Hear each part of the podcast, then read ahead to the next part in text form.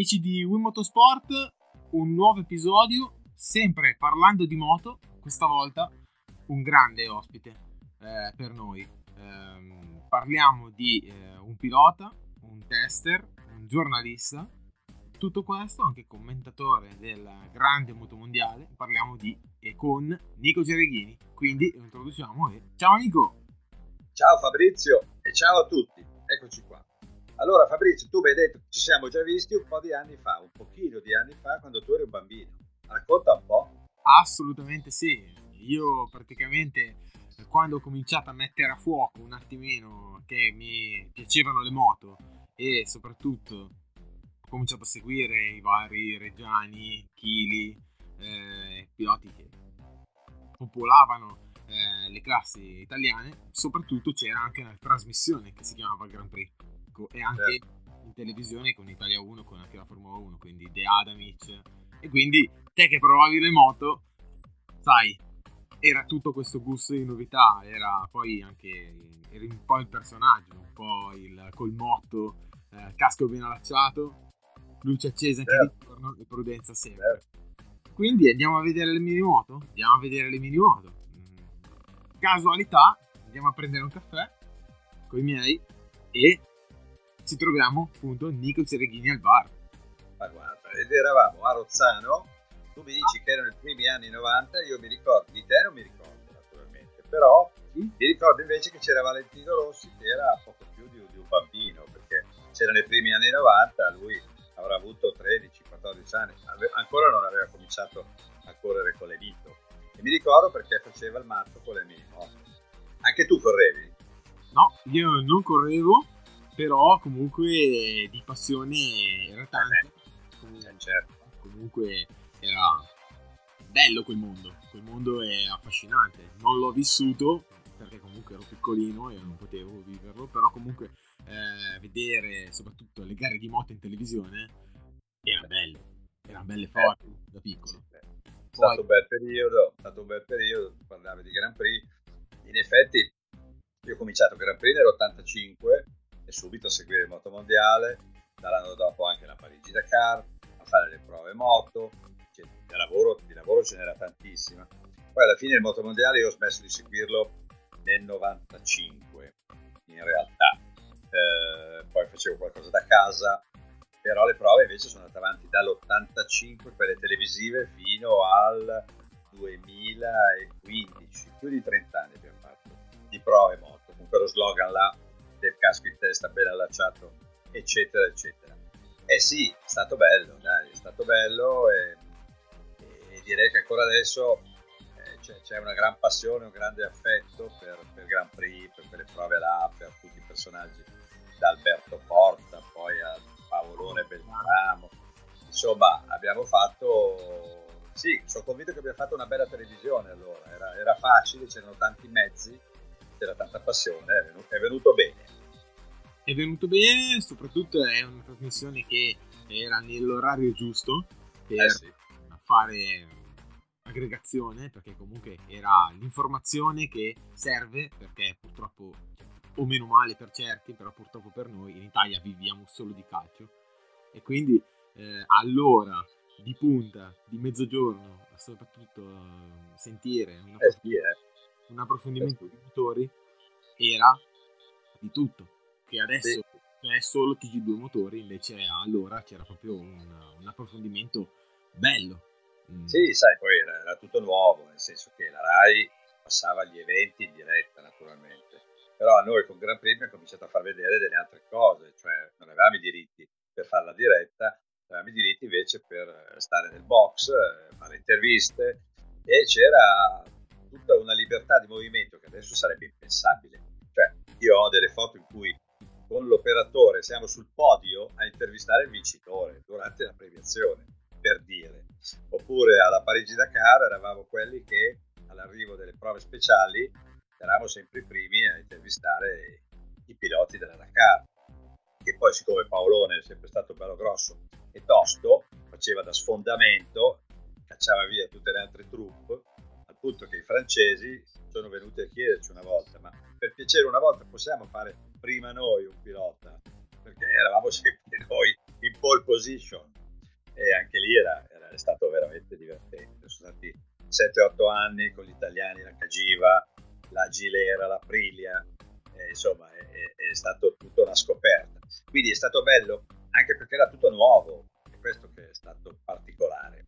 Oggi siamo un po' viziati, difficile trovare qualcosa di nuovo. Abbiamo Sky che ci fa vedere tutto, l'evento dal, dal primissimo giorno uscita in pista, cioè mica si faceva così una volta, no? hai tutti i turni di prove, tutti in diretta, hai tutto il dopo gara sempre in diretta, cioè non perdi mai niente e quindi si costa, c'è l'abbonamento da pagare, però caspita, è un servizio meraviglioso, allora non eravamo così avanti, però scoprivamo un mondo.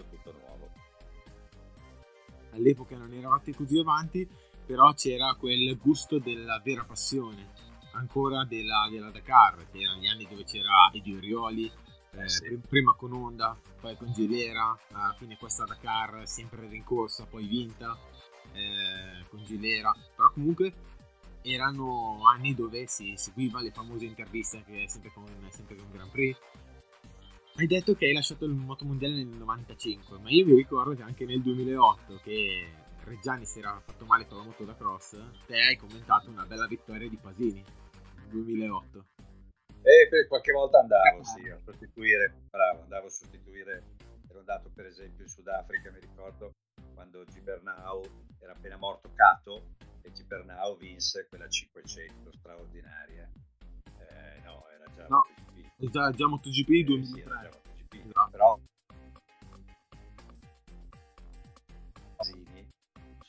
ricordi fu straordinario.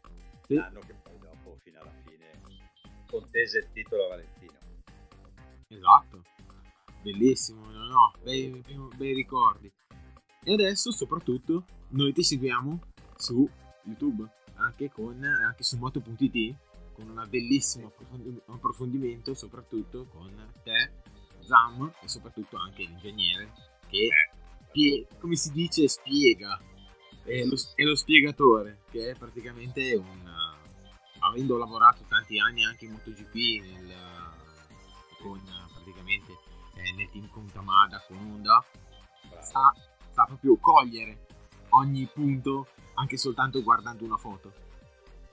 Eh sì, è molto importante il rapporto che porta appunto Giulio Bernardelle perché vabbè, intanto lui certo ha una bella esperienza in MotoGP, poi è capace di raccontare bene le cose, le spiega bene in modo facile e sì, diciamo che è un po' l'unico approfondimento tecnico che si fa della, della, dell'evento, del Gran Premio.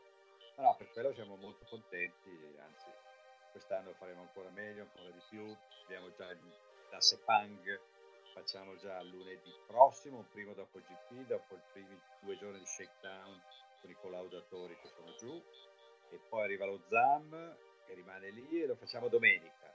Domenica 12, appena finiti i test facciamo una bella diretta con tutti i risultati. Bello. Bello. Ah, quindi io sono già lì, sono già pronto. Aspetto. Bravo. E come hai visto, soprattutto, cioè, come vedi, soprattutto tu che hai vissuto prima, durante da commentatore e adesso che fai, eh, che le vedi da eh, appassionato, che approfond- fai approfondimento.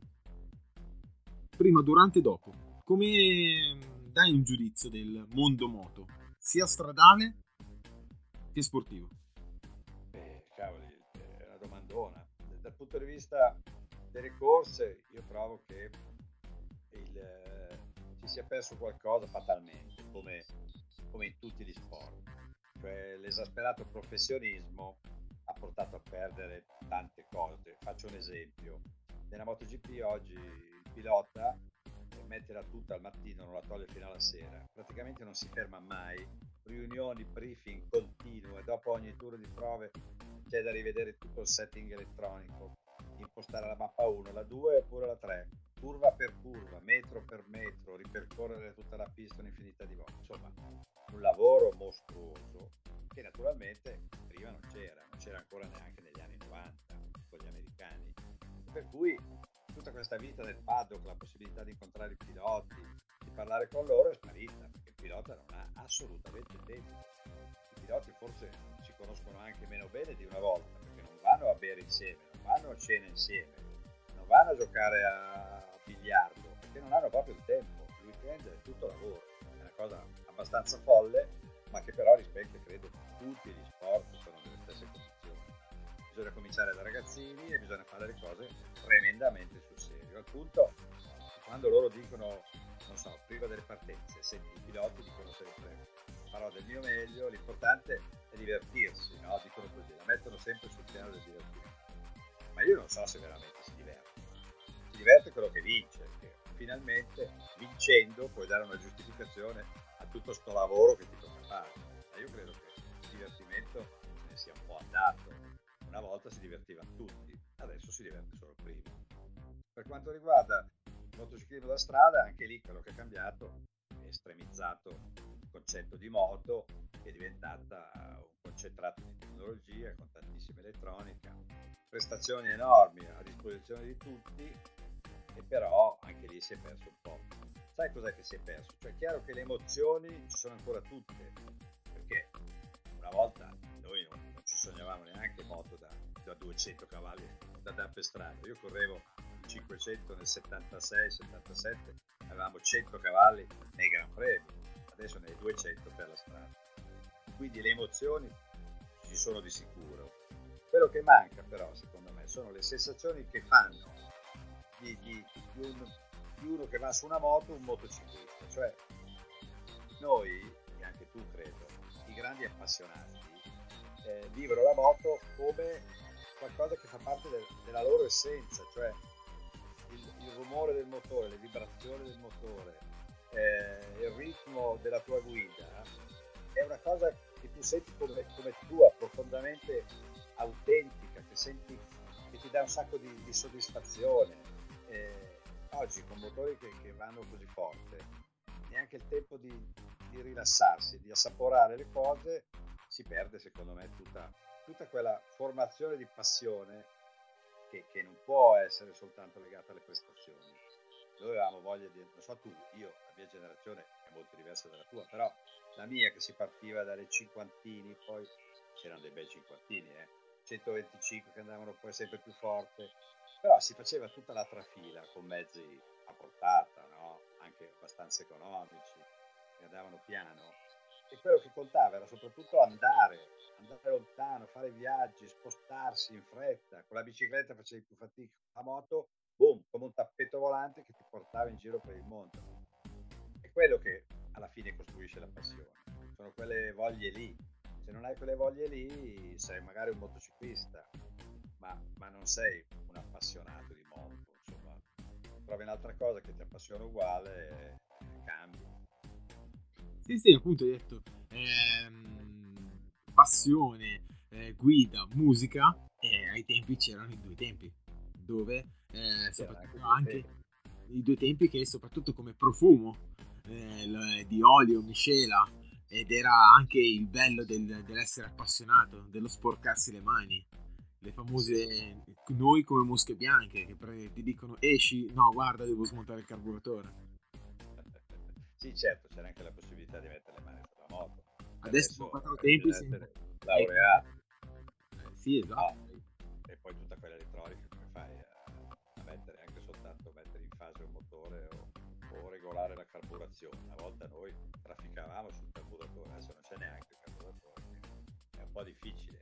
Certo. Sì, sì, certo. Poi su due tempi, boh, io usavo indifferentemente negli anni 70 tu passavi da Kawasaki Suzuki a due tempi alle Honda 4, ai Guzzi, alle Laver, dalle Ducati. In realtà non sono mai stato particolarmente un fanatico del due tempi.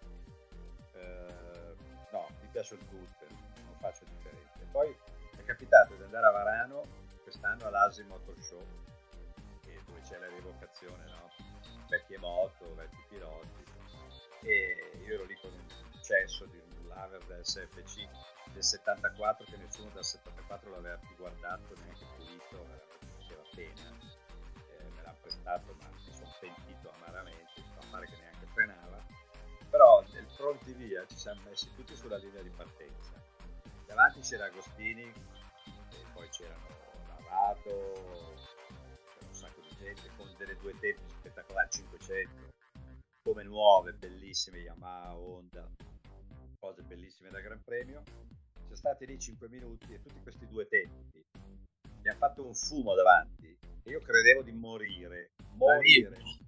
E lì mi sono detto, beh, forse che siano spariti tempi fumosi non è un, un gran male, almeno per la salute. Ti giuro che credevo di svenire, perché il fumo era acre, una cosa che non finiva mai, non si partiva mai e io stavo morendo. Cavolo. Olio di ricino, praticamente l'odore dei due tempi inconfondibile. Sì, quello era troppo. Sì, decisamente troppo. E comunque scuola a due tempi, però ti formava anche come mettere le mani sulla moto, mettere le mani eh beh, certo, sì, sì, sì. Era formazione, adesso su quattro tempi, bene o male, sai già che se ti fermi è per, è per l'elettronica, però le moto sono quasi tutte affid- molto affidabili. Certo, certo. Però insomma, due tempi poi costava anche meno, costava anche meno per da comprare, era una moto potente, non so, 125 che andavano fortissimo degli anni 90 tanto perché il mercato era esploso e, e avremmo comprato tutto a qualsiasi prezzo, però dal punto di vista industriale non avevano i costi che hanno oggi una media cilindrata eh, di buone prestazioni. Però era. Era molto bella come epoca perché si sognava, eh, cioè, si sogn- con quelle moto ti facevano veramente sognare perché andavano forte e c'erano anche le moto replica, con le carene replica. Eh, a 14 anni c'era il 120, a 15 anni c'era il 125, eh, 16 era pieno di ragazzi che tornavano da scuola con la moto, di raduni, eh. poi anche con le, con le, tue prove che tu provavi anche il 125. Eh certo. Era, qualcosa, era qualcosa di spaziale. Tu quanti anni hai Fabrizio? Io ne ho 35. 35, quindi sei degli anni, fine anni 80. Esatto, 87. Eh, quindi hai vissuto da ragazzino gli anni 90, diciamo, che guardavi e sognavi. Nostalgico, perché io dico sempre che quella Formula 1, tipo, che tempi di, tempi di Senna, o comunque eh, la, la 500 degli americani, o le battaglie in pista, eh, tipo Biagi, Arada, Romboni, ce le dimentichiamo, non, non, ok, sì, adesso abbiamo fenomeni come abbiamo. Io sono stato fortunato che ho visto Senna, l'era di Senna, ho visto tutta l'era di Valentino e non in DVD, perché a un ragazzo gli puoi spiegare la grandezza di Valentino, ma se non l'hai vissuta, come i grandi campioni, ecco, se, se non li vivi non, non, sarà, non basterà mai una, uno speciale o un approfondimento, come te hai vissuto l'era di Agostini o di Haywood, Sarine. Sì, sì, sì, un po' sì, certo. Erano un po' in parabola discendente, però sì, da ragazzino non andavo ancora a vedere le corse, era complicato. Poi sai, in Italia si correva poco, però sì, ho fatto il tempo a vedere ho fatto il tempo eh, Agostini ci ho corso contro, quando ormai era alla fine della sua carriera, però una volta sono riuscito anche a passarlo, poi sono subito caduto alla curva successiva, data buca. Però comunque eh, grandi campioni e invece adesso è tutto diciamo che eh, davano anche spazio a, a, alla come si chiama? Alla gara. Davano anche spazio alla creatività perché c'erano moto tipo come anche Aprilia che è entrata nel moto mondiale una casa e lì si è praticamente costruita dalle competizioni prima per poi soprattutto è costruita con un motore Rotax e praticamente un eh, prima un telaio poi è diventata adesso Aprilia che è arrivata cioè, da ehm, buona moto nel moto mondiale da buona moto superbike. Arriva, è arrivata e ha vinto. Adesso è arrivata fino anche in MotoGP quindi è la consacrazione di eh, io dico sempre dell'Italia bene perché è vissuta proprio a pane corse. Eh sì. No, no, adesso non ci possiamo lamentare, eh, perché tra Ducati e Aprilia siamo protagonisti. No, diciamo che il regolamento oggi è un po' piatto, per cui effettivamente dà poco spazio alla creatività e, le moto si assomigliano un po' troppo, ecco, questo sicuramente sì. Sarebbe bello tornare a formule differenziate, ai i 3, 4, 5, 6 cilindri, cioè ognuno mette il suo background e, e scopre un territorio nuovo, invece oggi vediamo anche delle belle gare, molto combattute. Eh. Assolutamente. Cioè, non dimentichiamo che negli anni d'oro dei piloti americani partivano per vincere 2 o 3 al massimo, adesso partono per vincere 10. Cioè, sì. Quindi la gara è tirata dal primo all'ultimo giro, cioè, l'ultimo, l'ultimo anno non c'è stato neanche più il problema della gomma da gestire, di fatto hanno tirato le gare belle dal, dal primo giro. Insomma, non possiamo lamentarci spettacolo. Purtroppo le moto si assomigliano un po' troppo, questo sì.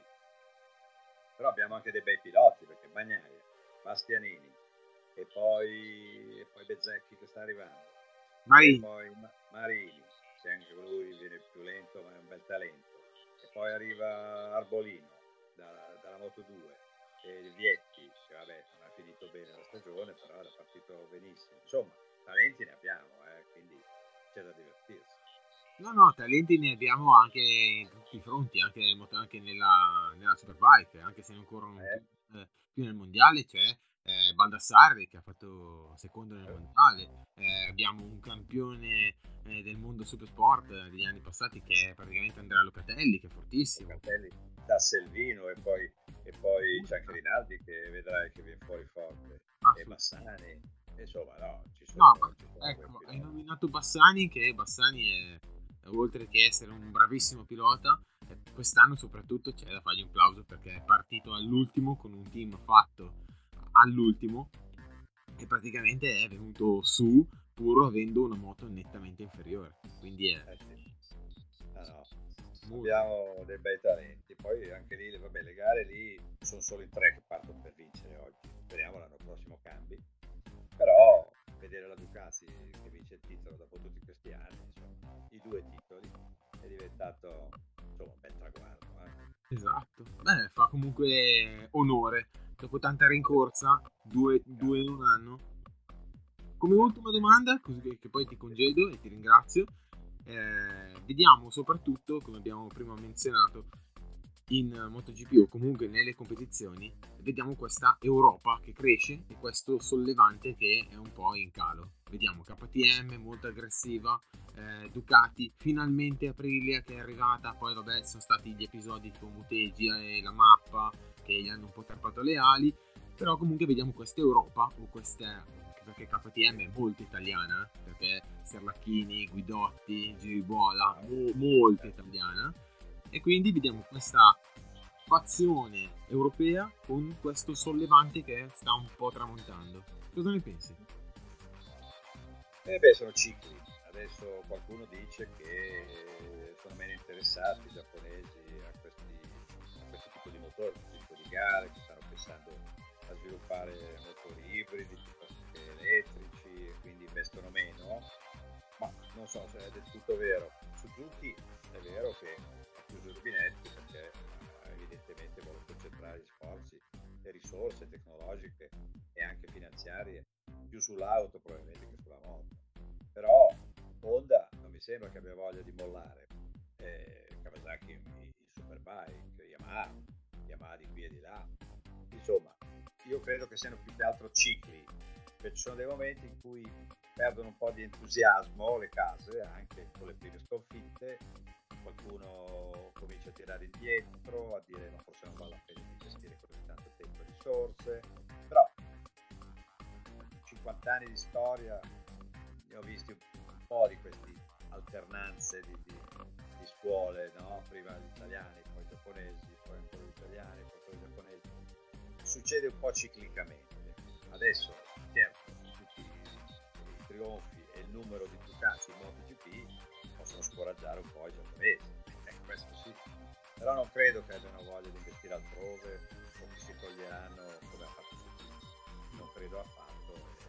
Vediamo, vediamo come va. Però Suzuki, soprattutto quest'anno, eh, proprio l'ultima, l'ultima domanda, eh, aveva eh, fatto tanti investimenti e la stagione era partita anche molto bene perché comunque aveva fatto un grande step di motore in Qatar aveva raggiunto pur avendo un 4 cilindri di fronte marcia eh, quindi ha fatto vedere all'altra parte giapponese di Iwata, Yamaha, che il modo di svilupparlo c'è e si vede ehm, e soprattutto i piloti erano molto competitivi nell'inizio di stagione, anche con l'innesto finalmente del dopo Davide Bredio, con l'innesto di Livio Suppo, avevano praticamente eh, unito tutti i punti e fatto eh, soprattutto chiuso, chiuso, chiuso il cerchio.